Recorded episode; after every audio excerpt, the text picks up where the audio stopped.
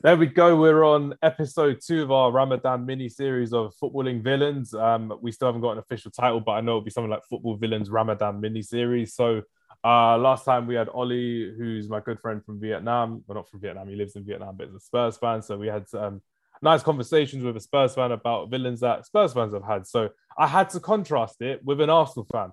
And what better Arsenal fan to bring on than the legendary host of Ball and Banter? Um, my good friend MJ, who's been such a joy to have a conversation with. And I thought, you know what? If I need someone for this villain series, it has to be MJ. So, MJ, thank you very much for joining the podcast. How are you? Uh, no, thank you for having me, Hams. Um, I'm uh, all good. Thank you for your kind words. I'll slip you that tenner later that we spoke about off camera. Uh, but yeah, no, I'm all good, man. Uh, Happy New Year to you as well. I've not been seen you since um, the New Year's. Happy New Year to you and your family. Hope everything was all good. But yeah, I'm all happy and all good over here. Thank you. Brilliant. Glad to hear that. And it's just it's just so nice that I've had this time off in the new year to record for Ramadan, which is in April. So uh, for anyone listening, Ramadan is a time when it brings peace and prosperity for Muslims around the world to spend time with their loved ones, spend time not really focusing on um, a lot of material things and really appreciating one another for who we are and trying to better ourselves as well. Um, last year we did a series in Ramadan for footballing heroes who inspired us, who who were courageous to watch as well. So I thought we had to switch it around with footballing villains, and I had the pleasure of being on um, a podcast mm. called My Footballing Heroes. So when I spoke to them about my heroes, I was like, I can't do the same ones I've done on the footballing heroes because people will be listening to the same thing twice. So that's a fresh up for them. And then MJ, you've also yeah. been on that podcast as well. So I'm listening to your villains and I'm listening to your heroes, and I'm like, yes, this is going to be fun. So, um, for everyone who saw today, MJ is going to be sharing three of his top footballing villains. I'll be sharing one of mine uh, just to continue with the process as well. Um, MJ, just tell us a bit more about yourself for the listener. People have listened before, but in terms of um, how you uh, came up becoming an Arsenal fan, what kind of era you you would follow in football, and what you really appreciated about um, growing up um, in the era that you did footballing wise. Yeah, so uh yeah, I'm probably not as old as I look. so I started supporting Arsenal probably like 1992, so the first Premier League season. I remember bits and bobs beforehand, but I was like a proper supporter from 92, 93 season. So 92 was my first season, being an Arsenal fan. Um, my dad was an Arsenal fan, so I had not much choice to be honest. Um, and Ian Wright was my idol growing up. Um, when I see him, I could relate to him um, so yeah, no, definitely that was my era growing up, early nineties. Um, Highbury, you know, um, yeah, I just just fell in love with the game to be honest. Um, and those days, Arsenal were known as boring, boring Arsenal and one 0 to the Arsenal. So we had a really good defense with uh, Adams, Bould, Winterburn, Dixon, and Seaman in goal. And it just left to Ian Wright really to basically get a goal for us. And then yeah. 1 0 to the Arsenal. So, yeah, that was my kind of era growing up. Um, I always say this to Hams, nice football for me so much better growing up compared to football now.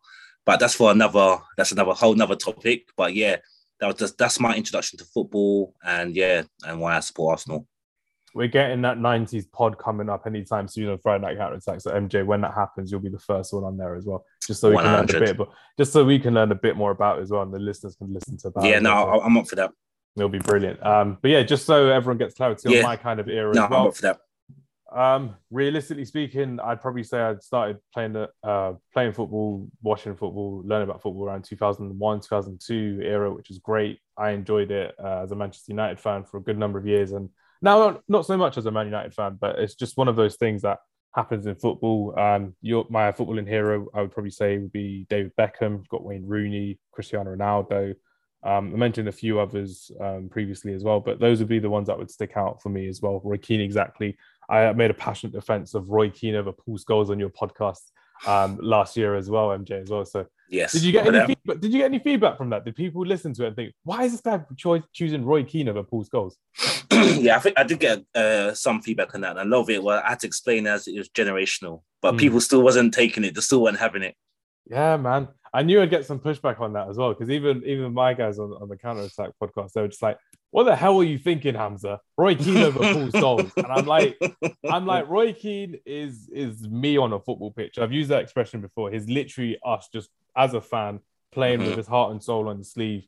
Yeah, and that was it really. And I would imagine he'd be a lot of people's footballing heroes, a lot of people's footballing villains as well. So um, definitely, MJ, let's hear your first footballing villain. I'm looking forward to this because it may not be someone I know, but if it is, I want to learn so much about this person. So, who's number one on your list, MJ, for okay. villains? Yep. All right, number one, I'm gonna have to go for one of your legends, which is um, Mr. Wayne Rooney. And I've spoken to you about this before on Ledge or Wedge, yeah. And it's, it's he just always seems to score against Arsenal, no matter what, man. Jesus, like this guy can be on some drought where he's not scored in 10, 10 games. And as soon as it comes to playing Arsenal, he's on it 100%. Like he's a different Rooney and he'll score. So not only did he score that goal uh, for Everton against Arsenal, his first ever Premier League goal, where he took the ball down from about, just plucked it out of the sky and from about 30 yards out, just banged it top corner, like past Vieira, and then just banged it top corner past Seaman, like like nothing. So obviously, like that was like, remember his name, Wayne Rooney. I was like, oh God's sake. So I'm like, okay, cool. then he moves to Man United, and then he wins that penalty, and then flipping, we lost our 49 unbeaten game run against them, and then obviously when we got spanked 8-2, he must have got a hat trick that day as well. I remember just banging in free kicks, him and Ashley Young. And just throughout the years, he's always, always been a fool in our side. Like no matter what, like there's a amount of times I see him just bullying our team. Like those times when he's playing like United in the Champions League semi-final. I, know Ronaldo was one that scored, but Rooney was like so instrumental, and you just seeing just running through the team, like like guys are just bouncing off him, like Jonah Lomu. It's just it's just mad. It's just mad, and yeah, basically my list is just going to be a, a, big old rant of players that has hurt me in the past, basically, and and just took my soul away. oh my days! That that soul comment, I've used that so many times before. So when, when you said that, I'm telling I'm like, you, I'm like, when players take your soul away, you're just like, what can you do? It's like what can you do? Villarreal took my soul away last. Uh, last yeah, that's Unai. Unai Emery just took it away from me for 120 minutes for their penalties, and I'm like, oh my god, this is. I'm ridiculous. telling you. Um, but no, that's what we're here for. We're here. To, yeah, it is. It is. But yeah, Wayne, he just scores against us all the time. It's almost like therapy this this session as well. We're just having a conversation about people that have hurt us in the past, footballing wise as well. So I'm looking forward to um, hearing Basically, more about yeah more about the other legends that you've got. But Wayne Rooney, for me, as you've heard before many times, is my footballing hero. Wayne Rooney is someone who I've loved, adored, appreciated, hated, despised, because he has had his bad moments with Man United fans in the past as well. so he has had those of moments. Course, yes. Yeah, he's had those moments where um, uh, he wanted to leave. Uh, he was he's rumored to be moving to Chelsea. Yeah. He was questioning the ambition of Manchester or, Or Man City. Or Man City as well mm-hmm. have been the case as well. Um, but realistically, um, for me, I've I've outweighed all of the negatives for the positives of what he's done on the pitch as well because he's had a very poor off um, off pitch performance mm-hmm. in his mm-hmm. career with a lot of scandals and controversy. Yes, antics. Yep, antics. loads. Yeah, they continued when he went back to Everton. They continued when he went to the USA as well, mm-hmm. and they mm-hmm. continued when he went to Derby as well. Unfortunately, um, but that's just kind of the person Wayne Rooney is. He's a yeah. character in that kind of sense as well. But yeah. realistically speaking, Wayne Rooney, from a villain's point of view, MJ, because I don't want to comment and pretend like I dislike him in in that sense. But was there a specific moment when you thought, you know what, we just we just can't stop him anymore? Because the amount of times that Man United would play against Arsenal on the counter attack, Wenger would always be matched up by Sir Alex Ferguson for that match in a 4-3-3 formation there's that era of uh, Rooney Park Ronaldo, Rooney Nani Park, uh, Rooney Valencia Nani, uh, the Ashley Young Rooney um, Nani front three as well in the 8 2 defeat as well. You were just there thinking, is there a way that anyone really stopped him in an Arsenal shirt? Can you remember when that happened? Because even yeah. in the early days, he was kind of scoring more against you as well, wasn't he? Yeah, no, definitely. Even in like the early days, like the first two instances that I mentioned to you, like the Everton goal and then the 49 unbeaten game uh, goal as well. But oh wait, he won the penalty. I can't remember if he scored in that game, but he, he won the penalty. second one, yeah. He just scored the second one in it. Yes, yeah, yeah, he did, he did. So I think even though that happened, we still had a good team. When I thought like, oh, there's nothing we can do about it, is when we just fell off and United was on a different level and we wasn't even rivals no more. So it's probably those times where you had Ronaldo, Tevez, and Rooney up top, and it's just like what can you do? There's nothing we can do. Like we can't even compete. We haven't got Sol Campbell no more. We haven't got got Kolo Touré who could probably like at least match him for strength a little bit or pace for a little bit. But I would say like around those times when we started getting Gallas in and like Koscielny, Silvestre, like those days there, just like doesn't even matter. Doesn't even matter anymore. Like Rooney can just do what he wants, basically. And I'm, I'm sure there's loads of like during that era, definitely like from like I'll say from at least 2007 onwards, I would say. So probably around that Champions League semi-final time, because that was men against boys. Even though the first leg was nil-nil at Old Trafford, that game at Emirates, you just completely destroyed us. Like it could have been, it could have been like over in the first half. Mm. It was one 0 in that semi-final as well. MJ John O'Shea scored. Oh, sorry, my bad, my, no, my no, mistake. One cool. 0 yeah. You, you, would forget if John O'Shea scored against you. You wouldn't want to remember if John O'Shea scored against you. He scored right, a quick shout out though. That that little thing that he done at Highbury that time when he won four two. That infamous game where Keane and Vieira had it out in the tunnel, and then mm. O'Shea scored that little dink. That oh man, I might have, have to add him to my villains list just for that goal. Yeah, it needs to be done. You need to you need to find some of these villains coming in as well. But um, just to finish off the Wayne Rooney segment of your villainous um, list, MJ, I wanted to know if there was one moment that you could sit back and think, wow, Wayne Rooney's kind of done it, but against another team that you appreciated that he scored against, like the likes of Chelsea or the likes of Tottenham, uh, or maybe the Champions League, when you thought, you know what, he's kind of done Arsenal a favor, or we're just happy to see this team kind of lose at the, the expense of Wayne Rooney. Do you rem- remember anything like that happening? I think if I'm the closest that I can remember is probably probably that overhead kick against City because it wasn't because because they were new money. Everyone kind of hated them. So mm. to see like Rooney and like score that type of goal, everyone's just like, yeah, okay, money's not everything. Do you know what I mean? Um, so probably that moment. That's the only one I can think of at the moment. That's where Rooney's kind of helped us. But on another side note, the one time I just thought, oh, Rooney's class is when he scored that goal from near the halfway line against West Ham. I think yeah. he's playing them away. I think he's playing at Upton Park, the old Boleyn ground, and he scored some goal from far, far, far away. And I was like, or even that Newcastle goal where he's just demonstrating, you know, that's, you know what, yeah, even though I hate Rooney, yeah, I love Rooney for that, just that 10 second segment where he thinks he's got a foul, he's upset, he's angry, he's demonstrating, arguing with the ref, the ref's not listening to him. He's he's angry. He can see him. Then the ball just comes to him, and he just does an absolute perfect volley top corner. Doesn't even celebrate as well. Just he's so angry. He doesn't celebrate. He's like, for goodness sake, I should have had a foul there. But if you did, if you got the foul, he may not have scored the goal that he did. So everything mm-hmm. works and everything works in tandem. Exactly. Oh, no. You're right. No, that's, that's that's that's quite fun. It's quite fun to listen to Wayne Rooney in that respect, um, from a villain's point of view as well. So thank you very much, mm. MJ, for part one of mm. our villain series. Ah, That's okay. Part two is my turn, and then part three and four is your turn. So we always link the players at the end um, with a little conversation. That's fine. I'm, I'm bringing in a former Manchester United player today. I'm bringing in someone who we broke our transfer record for in 2014 uh, for just under 60 million pounds, 58.7 or so million pounds. MJ smiling on the podcast because he knows who this player is. And I'm gonna say the good thing about mm-hmm. him first before I move on to everything I'm gonna rinse him for because in the in the spring of 2014, uh, a little known club called Real Madrid won the Champions League for the first time in quite a long time since 2002, I believe. And um, there was the likes of Gareth Bale scoring in that final, Sergio Ramos scoring mm-hmm. in the final, Ronaldo and Marcelo respectively scoring in that final as well. But the man of the match in that final was Angel Di Maria. Mm-hmm and he did not get the plaudits he deserved. So he thought, you know what, it's about time I go somewhere where I'm the main man and I get some um, the praise that I deserve as well. And further down in the summer as well, Argentina got to the World Cup final um, against Germany, and they had a fantastic tournament. Mm. Messi did very well. Di mm. Maria did very well as well. And if Higuain had stayed on side and finished that goal properly, like a normal striker, everyone would be talking about Lionel Messi as the greatest footballer of all time because he's lifted the World Cup um, in the modern era against Cristiano mm-hmm. Ronaldo.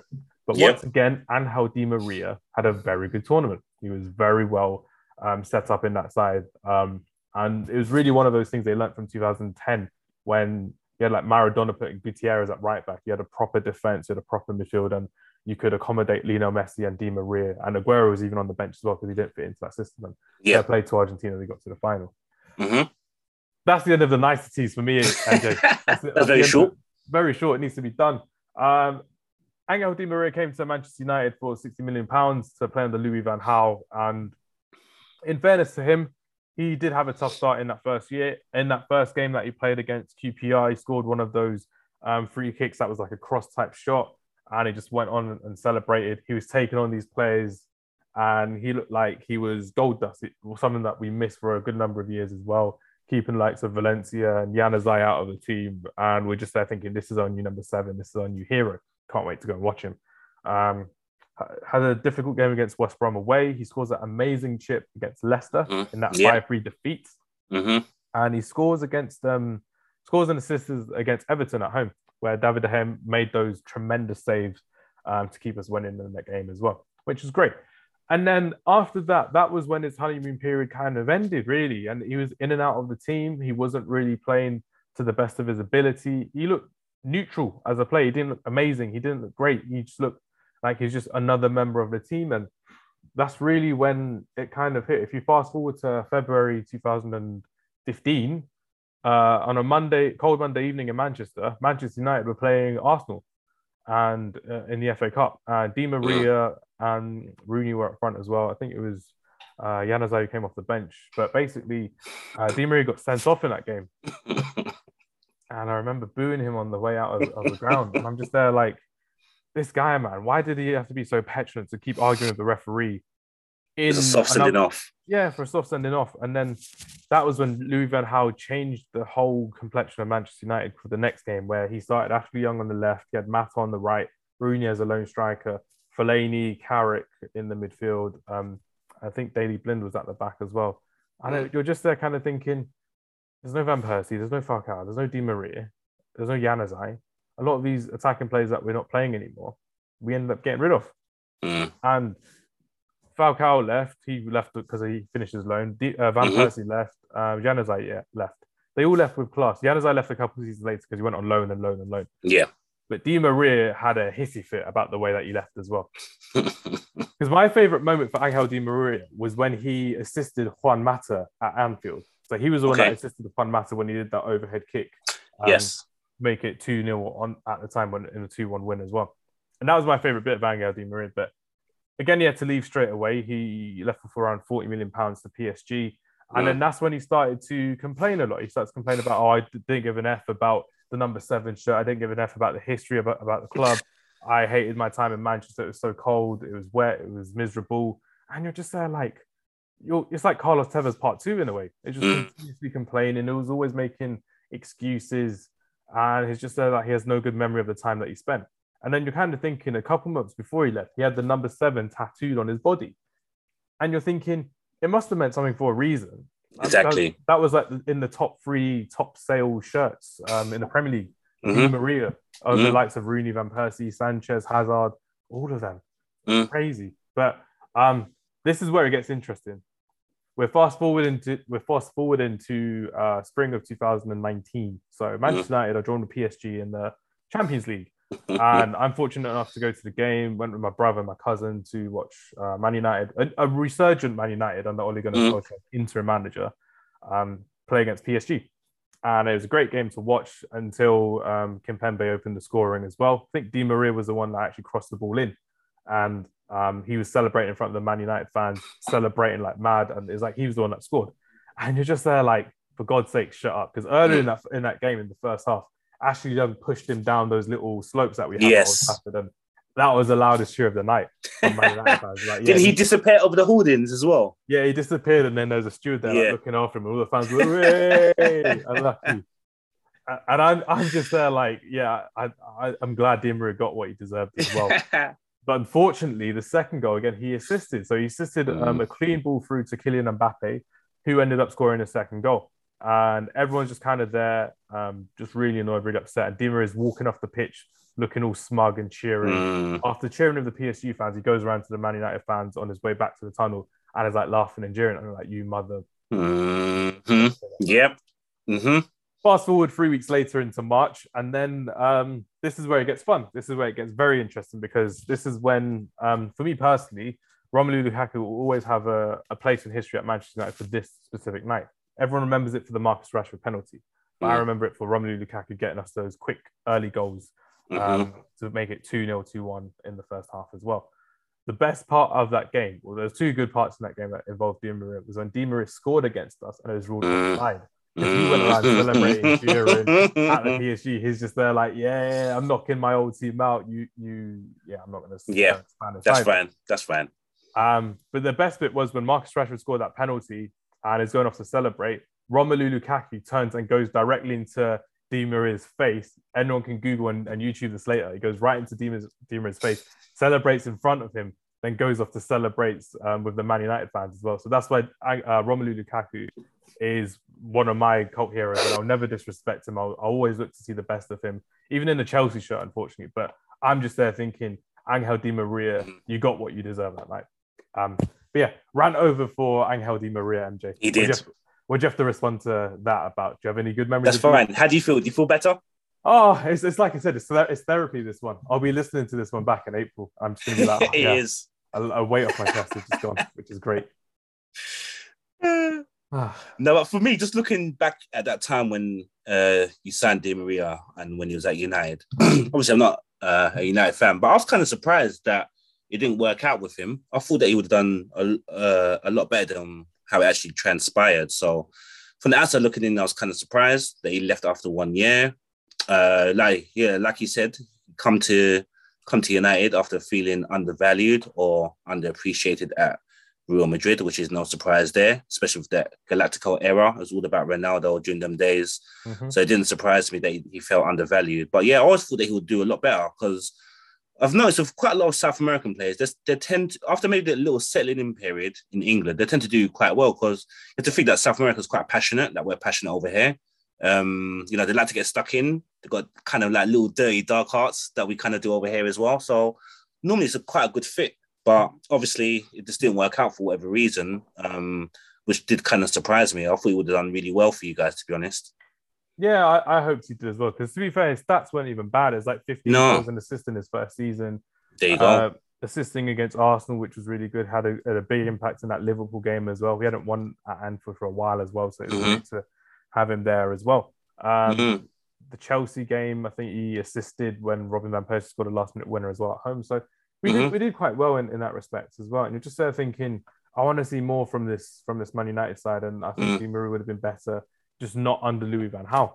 But the thing is, Yeah. it's like we played like a uh, three-five-two. We played a three-five-two under Louis Van Gaal, and it worked really well for a good number of months, which is great. But when you try and fit Angel Di Maria in, do you put him as that second striker, or do you put him as a wing back? And you just can't put him anywhere in that system. But the Yes. fact the fact that we then changed around March time to a uh, four-three-three, when you're thinking, even if you're playing Ashley Young and Massa, play uh, Massa behind the striker and put Di Maria on the right as well Mm, so mhm. much better. It would have worked a lot easier for us as well. But no one really gave him that chance. Van Gaal didn't really give that chance. Giggs didn't No. really give that chance. And it was adios for Angel Di Maria as well. But it was just the fact that when when the player leaves, you kind of just don't expect to hear from them again in respect to their old club as well. You want them to just move on, the, the fans move on, and that's that. Yeah. I, I No, still see, definitely. I, I still see Di Maria shirts at Man United all the time because they're expensive shirts, aren't they? When you pay Yeah, like of course. 70 quid with, with Exactly. name and the uh, number on the badge as well. Yeah. Just there like It's not cheap. definitely not cheap. So it's the fact that he gave us some good memories, but it's more his behavior afterwards that really annoyed me, and I left a very sour taste in my mouth as well. He should have a bit more respect, to be honest. You know, I'm sure that even even though you know he's been at big clubs already, he knows about Man United. He knows about the history already. I'm sure no one needed to tell him about that before joining uh, United. So yeah, man, it, it definitely does show a bit for his character, and maybe in the end, he's better off not having him. Yeah, and it, kind of showed because the season afterwards we won the FA Cup, and it was great when you had the likes of Marcus Rashford coming through, Anthony Martial. We we signed from uh, Monaco that summer as well. Mhm. Memphis Depay didn't get in the squad, but Mm. it showed that Man United's business wasn't all about signing the best players or, or the most attractive players in world football. Promoting from within is something that we've always done, and that's why Definitely. when you have players like Ander Herrera who come through and they play for the badge and they say the right things and they show it on the pitch, they, they feel like one of your own in a way. No, definitely, and you have a lot more respect for Ander Herrera compared to uh, Di Maria, wouldn't you? One hundred percent. It's probably like with Arsenal, with um, the likes of like Ramsdale, who literally plays for the badge all the time. He's not an Arsenal Mm. player through and through, Mm. but he feels like an Arsenal academy product, doesn't he? The No, he does. Smith and Saka, that type of thing. No, one hundred percent. You get that same type of love. To be honest, you can see the passion from him, which is all you want to see from a player as a fan. Yeah, that's all we that's all we ask for as, as fans, Exactly. realistically. Yeah. Um, because I started with the good bits straight away. Do you have any good bits of Angel Di Maria that you remember, um, personally, MJ? uh, as you said, that lob against Leicester, definitely that was a that was a really good um, lob. Showed his class the way he just scooped it over Schmeichel. Um, no, I think that's to be honest, that's the only standout memory I can really remember personally. But I'm sure, yeah, as you as you as a United fan, I know you picked out a few more like the Chelsea game or the Liverpool game. But yeah, now as an Arsenal fan, just looking from the outside looking in, definitely that lob against Leicester. No, that's brilliant. One thing I'd probably mention is a couple of years later, 2018, when you scored that amazing goal against France as well. But again, Mm. my face was just blank. I was like, Mm.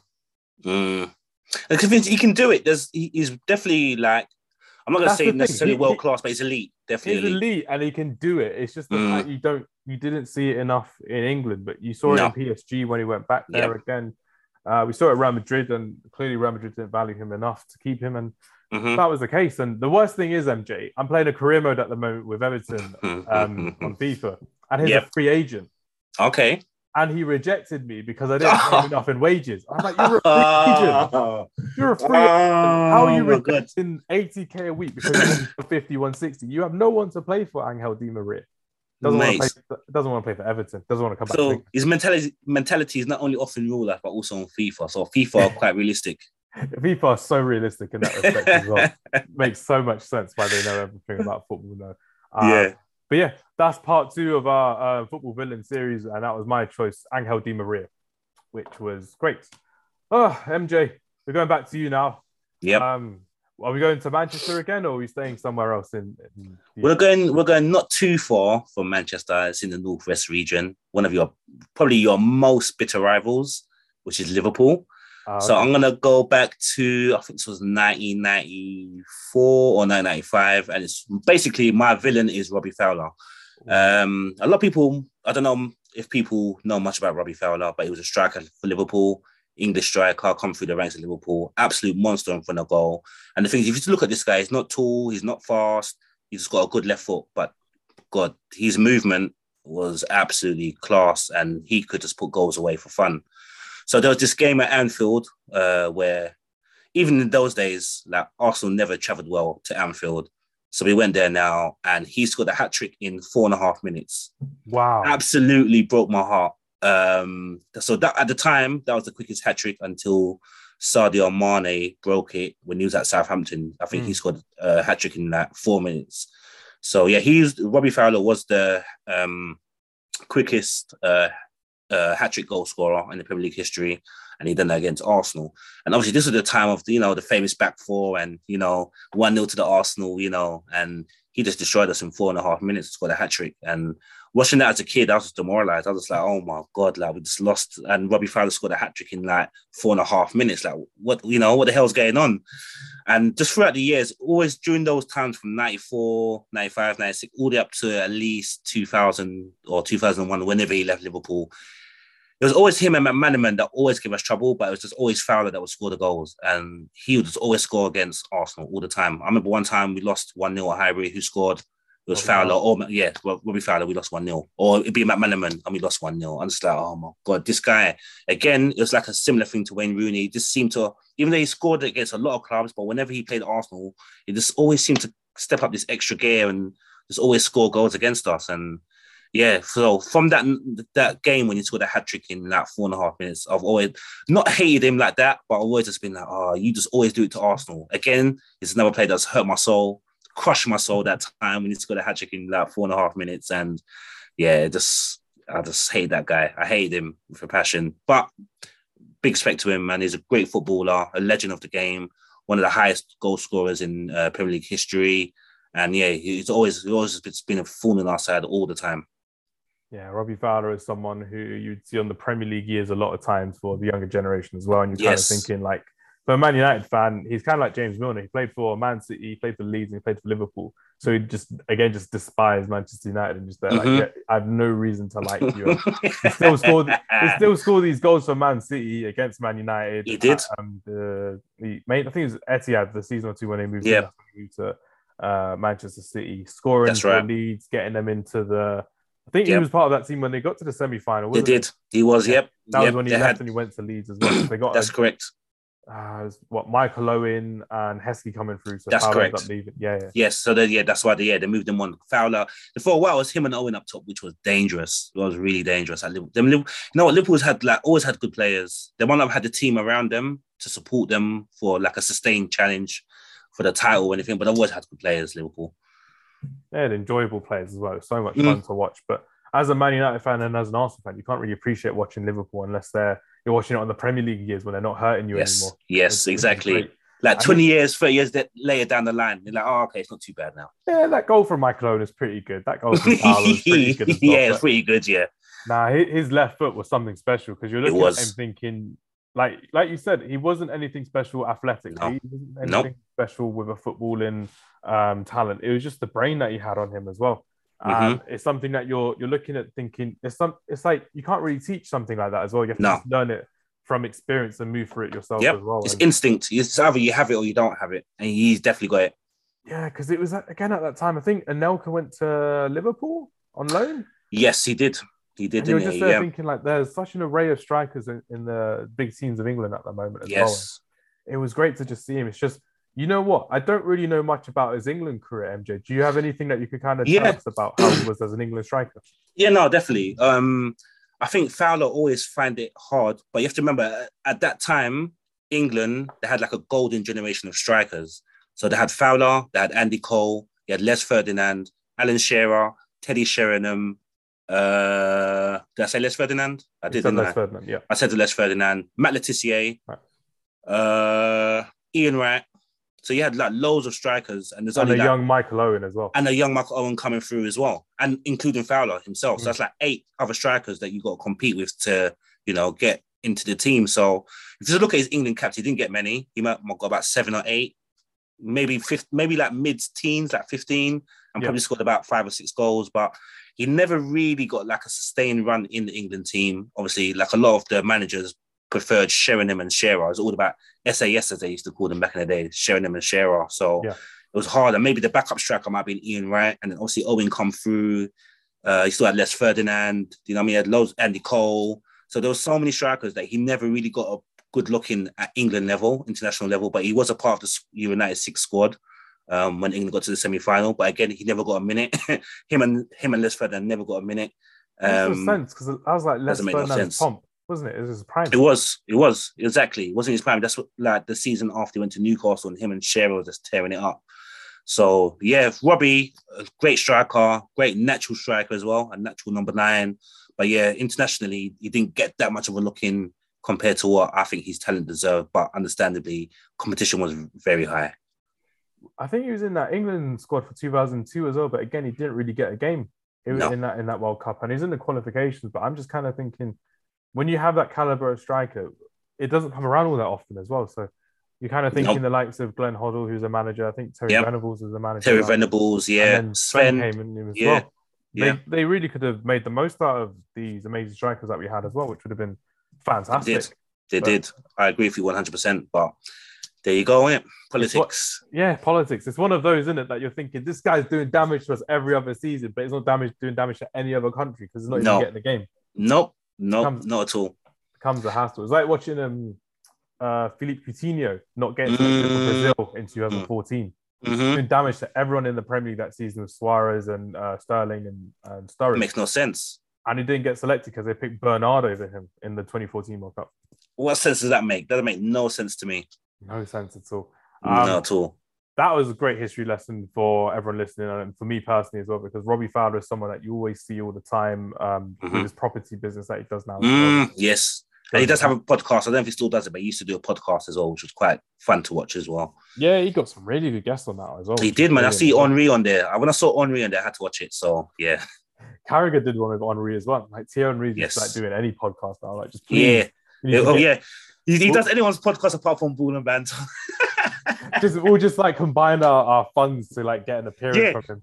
Try at least, even, even if it's just like 15 minutes. Do you know what I mean? Like, Henri That's- will pay for your time if you're listening. Please, we'll do Hey. it. We'll do it. We'll do it. And Thierry, like, forgive me for the first five minutes. I'll be starstruck for about five minutes, but then after that, I'll be good to go.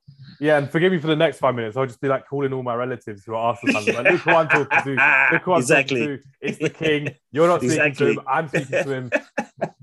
And then five One hundred minutes. Yeah, the five minutes afterwards, Thierry will just be there like, okay, so we're gonna Okay, this is getting weird now, guys. You're just staring at me, smiling. You're gonna, are we actually gonna talk? You know, uh, we don't need to talk. You're just the guy in it. it's like we, we paid for your time, so it doesn't matter, does it, Thierry? It's all good, Thierry. We're all good. um, but no, um, that was great, Robbie Fowler, for part three of our footballing villains, which has just happened there as well. Um, whew. MJ, part four. yes. Yep. I'm ready. What are we saying? Northwest Right. again? Nope. Now it's uh, closer to home for me. Uh, this is a London team. Mhm. Um, if you um, believe the reports that you heard, apparently this guy played for Arsenal youth team and then was rejected around the age nine. So then he went to our local rivals and he come through their youth system. Mhm. So he's currently now one of the best goal scoring uh, Premier League strikers. He's England captain. Uh, so that should give it away to anyone who's not sure. But it's Oh. Harry Kane. And for obvious reasons, you can imagine like this guy, I think he's actually broke the record for the most goals in the North London derby. So he just again, he just every time. The thing is, again, he can be off form and Tottenham can be off form. As soon as it comes to that North London derby, Spurs and Harry Kane are just a different animal. And the amount of times that he scored against us, like even when he was unknown, he's still banging in two goals against us, winning like last minute headers to get the winner for Tottenham, or he's cutting in from the left, like the left uh, touchline, banging it in from some almost impossible angle, top corner. I'm just like, this guy, like every single time, Taking off every the time, mask and just celebrating. taking off the mask and celebrating. Like, I was, ah, this guy always does it to Arsenal. Always, always, always, always scores. Like, he's definitely like their big game player. And when he plays against us, maybe it's because he got rejected by us as a kid. I don't know how true this is, but apparently this is like the thing that's going around. He was at Arsenal, and there's a shirt, there's a picture of him in an Arsenal shirt as well With and the red the- hair. with the red hair, the Freddie Ljungberg kind of thing going on through his Mhm. hair.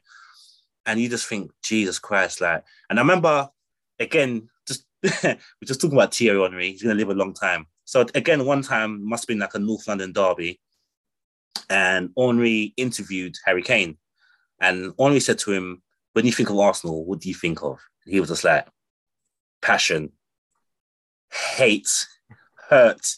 I was like, what? Like, Jesus Christ, bro. Like, calm down, man. Like, It's like some Bond villain just coming out of nowhere now. Yeah, and you know, like Harry's kind of like mild mannered. You never. It's hard to read him sometimes. That that because I think because he's under quite a lot of scrutiny. He's like the golden boy for English football. I think he's quite reserved. When he does interviews, he's normally quite reserved. It's hard to read read what he's really thinking or what he really wants to say sometimes. But with this interview, he didn't even hold back. I don't know if because he was talking to Thierry or because it was a North London derby. Maybe he just wanted to let the Spurs fans know, look, okay, look, this is this has come out about me being an Arsenal youth player, but don't worry about that, Spurs fans. Trust me, I'm up for this game. So like one of the first things was like passion. Do you know what I mean? And he was just like, whenever I play Arsenal, whenever Arsenal's coming up, I'm just 100% on it. I'm just like, you're not even lying. I can just tell that A, you proved it like in the past performances, and B, the way you're saying it, I'm looking to your eyes when you're saying it. I can tell, like, I don't know, maybe that burnt him as a kid, and that's what the fuel that he's used to get him to get to wherever he's got to now. But this guy, every time we play Spurs, it's him that's on it. Always him. And if, if Spurs are going to score, it's him. I can guarantee. Apart from that fluky Rabona goal that um Lamela scored. Lamela scored, like apart from that, it's always Kane, always. And he will score the last minute winners, or he will score the decisive goal that gets them the win, always. And he's always on it against Arsenal. Similar to Wayne Rooney, whenever like he plays Arsenal, bang, Yeah, he scored, to someone else. he scored that penalty as well again when he was off form, like you mentioned earlier. Mhm. And he hadn't scored in like six, seven games. And he scored Mhm. a three at the Emirates. And Yep. it was like a one all draw. And like you're just Yep. thinking, like, he just needs to come up for this game because it's kind of what the player needs to get motivated if he's lacking any kind of motivation as well. And Harry Kane seems like a very good professional footballer and a professional in the game as well. Yep. But Definitely. um, I, I can agree with you on this one as well. I do love Harry Kane, but I also despise Harry Kane um, in the fact that he could have gone to Manchester City and he still may have gone to Manchester City as well. But yeah. uh, fun story with me. Um, Man United were playing Spurs at the beginning of the season in August 2018, and um, it was a very poor start to the season for Manchester United. We had lost to Brighton away, um, so we weren't doing that that hot. Um, then Jose Mourinho changes the system up, and It's like a 4-2, 4-4-2 diamond. Lukaku and um, uh, Lingard, I think, were up front in that game as well, which is which was fine. Lukaku misses an open goal, and you're just there thinking, "Oh no, this isn't going to be our day." We had loads of chances, loads of chances, loads of chances. Second half happened, so um, Tri- Kieran Trippier takes a corner into the box, and Harry Kane scores a header, and that was at the side where the Spurs uh, fans are.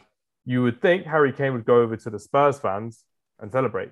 Oh no, no, no, no, no, no! He comes over to the Man United side and starts celebrating. And uh, me and my sister were in the front row. We are actually on camera um, for a split second of us just with our hands in our heads because we knew that we were going to be on camera. So I'm like, I'm not going to sit here and, and try and f and blind him as well. Mm, mm. And um, it was it was tragic because guess what happens afterwards? Lucas Moura scores twice. Ugh, You know at home and yes. that was the first and last time I've ever had stewards come up to me telling me to sit down and be quiet because you're, you're looking threatening to um, other fans. And I'm like, what do you expect me to do? Like, Uh, to accept this? And people are like, oh, sit down, sit down. The kid can't see behind. I couldn't give, give, give I couldn't you give, couldn't a give a hell. Yeah. fuck. yeah, I couldn't give a fuck about that. Yeah. Excuse my language, everyone. But I'm just saying, you don't go to Ah, get. Hams, that's the first time I heard you swear, bro. Oh my days, my but heart, bro. this is what Harry Kane does to you. This is what Yeah, Harry Kane he does, does. to you. He He does, does to more you. than that to me, to be honest. he does that as well. But you're just there thinking, you know what? You know what? I couldn't give a damn about the kid behind me. We're losing 3 0. You're trying to stand up and give some, the team some motivation Yeah. and, and some feedback. And you're just there thinking, I couldn't give a damn. And I'm there driving home with my sister and I'm there fully ranting. And I'm Mm. like halfway down the M6 to, towards home. And I'm, I still haven't stopped for a break of breath or anything like that. I'm just thinking, why the hell did Louis Van Gaal not look to sign him in his second season at Spurs? Why did we have to go for someone like Zlatan or why do we have to go for Mm. someone like Lukaku? Because he looks like a Man United player in a different shirt. He could easily have been like the replacement for Wayne Rooney. He could easily have done Mm. the same job as him and he could easily have been Yep. 30, 40 million Mm. pounds by Tottenham at the time instead of 80, 90, 100 million, what they're quoting for now as well. Um, but basically, as a Man United fan, probably the easiest of the big games to Mhm. get tickets for is Spurs. So I've been to a lot of the Spurs games, fortunately, and a lot of the times we've won, which has been great. Yep. But that was the time Yep. I went and we lost. And you're just like, he hadn't scored Yeah, at Trafford before, and you're just thinking, what the hell is going on? And that was the season they got to Champions League final as well. Um, Mauricio Pochettino took them to um, Madrid in the final as Mm. well. Mhm. And you're just thinking this guy is, is really good. And it was just after Yeah. the World Cup as well when we got to the semi-finals against Croatia. And Mhm. you're there thinking, Harry Kane, you're still an idiot for not passing to Raheem Sterling. Why did he not pass to Raheem Sterling? PTSD. Yep, he's, he's still an idiot now, anyway. no, but to be fair, you know what? Yeah, for the longest time, for the longest time, yeah, I, I refused to like not refuse to accept he was world class, but I was just like, nah, it's a one season wonder. Then the second season, that again, I'm like, ah, nah, it's a second season wonder.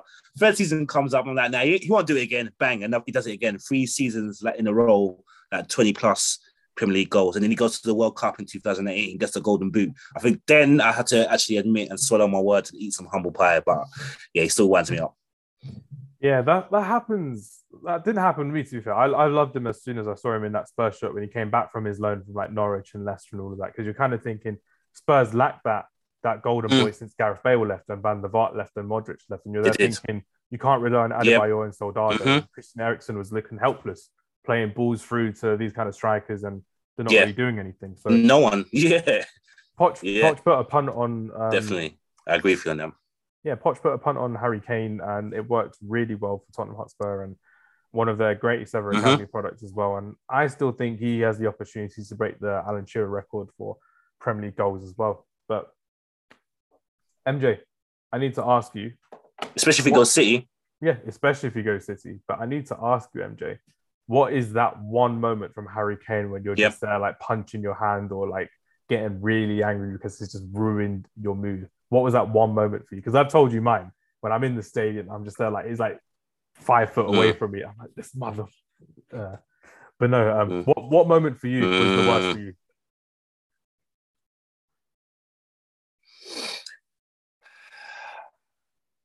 Uh, there's two. Once at the lane was winning 1 0. I think Danny Danny Welbeck scored first Mhm. and was winning 1 0. And then he scored a last minute header to win. And then the second one is that other one we just talked about when he took the mask off and slid on the floor. Like both of those wanted to punch his lights out. Like, but you better put that mask back on so I can punch you in your face. you need that protection with that mask from me. Trust me, Oh, bro. my. Hey, you better keep that mask, bro. my shoulders, my shoulders hurt from that. I was laughing. I've been laughing too much this podcast. uh, don't worry, guys, girls. Look, hey, like no, I said that in jest, and I wouldn't really like do physical violence to a player, yeah. But that's how you made me feel, innit? That's how that's how Harry Kane made me feel as well. And there's a, Yeah. there's a, the moment where like Kieran Trippier looked back at the Man United fans, which is like you motherfucker. Yeah, well. turn around, turn your head around, man. Go Yeah, away, go back up to everyone, go back home.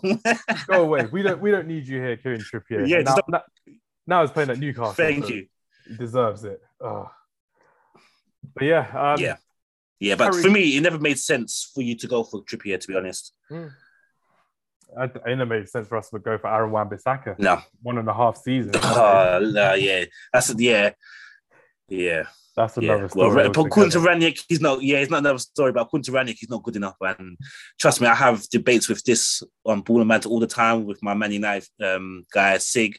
He loves Wan-Bissaka. I'm always saying to him, brother, he's not good. He always gets. He's always got to do recoveries because because his positioning is wrong. He's always trying, trying to make up for his mistake and do recoveries, slide tackles, or recovery to get back in position. So he needs to sort that out. If he sorts out his positioning, it might not be too bad. But attacking wise, he's not even good attacking wise either for me. But yeah, that's for another podcast.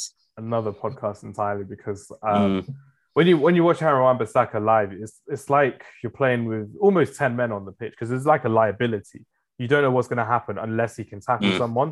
Mhm. If it's like um, No, if it's like watching Yeah. him against like Raheem Sterling, then everyone's going to go, "Oh yeah, he's pocketed Raheem Sterling." But when you see him against like a someone like Mm. Neto, for example, or you see him against like a, a winger who can drop back every now and then, Mm, like a Grealish.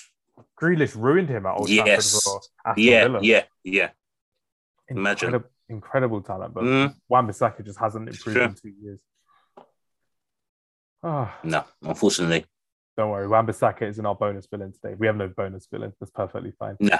uh, uh, but yeah, we're at the end of our um, podcast for villains part two. So MJ, what I like to ask the guests on this bit is you Mhm. mentioned Wayne Rooney, you mentioned Yes. Robbie Fowler, and you mentioned Yes. Harry Kane. Mhm.